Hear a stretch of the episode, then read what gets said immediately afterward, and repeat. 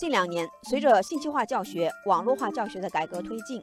在线学习类 App 异军突起，已经成为新一代未成年人学习的重要路径。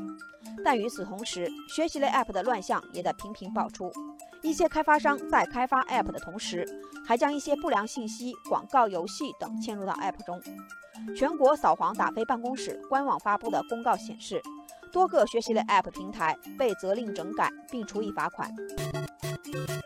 学习类 App 的本意是减轻老师、家长的负担，帮助学生自主学习。但是现在，这些学习类 App 上不断弹出各种广告，甚至出现一些涉黄信息和网游入口。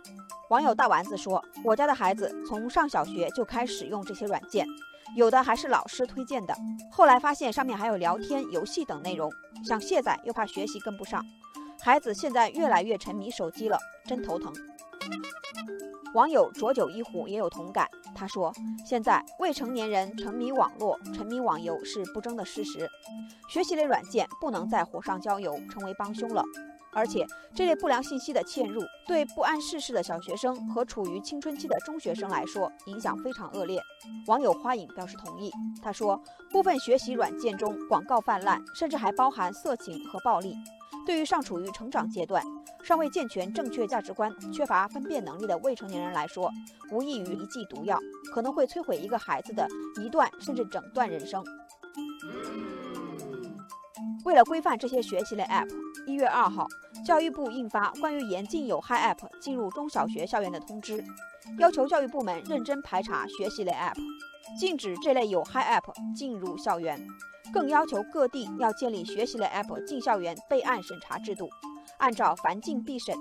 谁选用谁负责，谁主管谁负责的原则，建立双审查责任制。学校要把好选用关，并报上级教育主管部门备案审查同意。对此，网友包不同点赞。他说：“现在的零零后、一零后的孩子是网络原住民，他们上网除了娱乐消遣之外，也有学习需求和获取课外知识的需求。所以，无论是教育机构还是网络平台，都应该守住底线，尽到自己的责任，才能让孩子们有一片干净的网络天空。”网友时尚流表示。对于学习类 App 的开发企业来说，眼里不能只有利益，要时刻记住还有育人的一份责任。网友机器猫呼吁，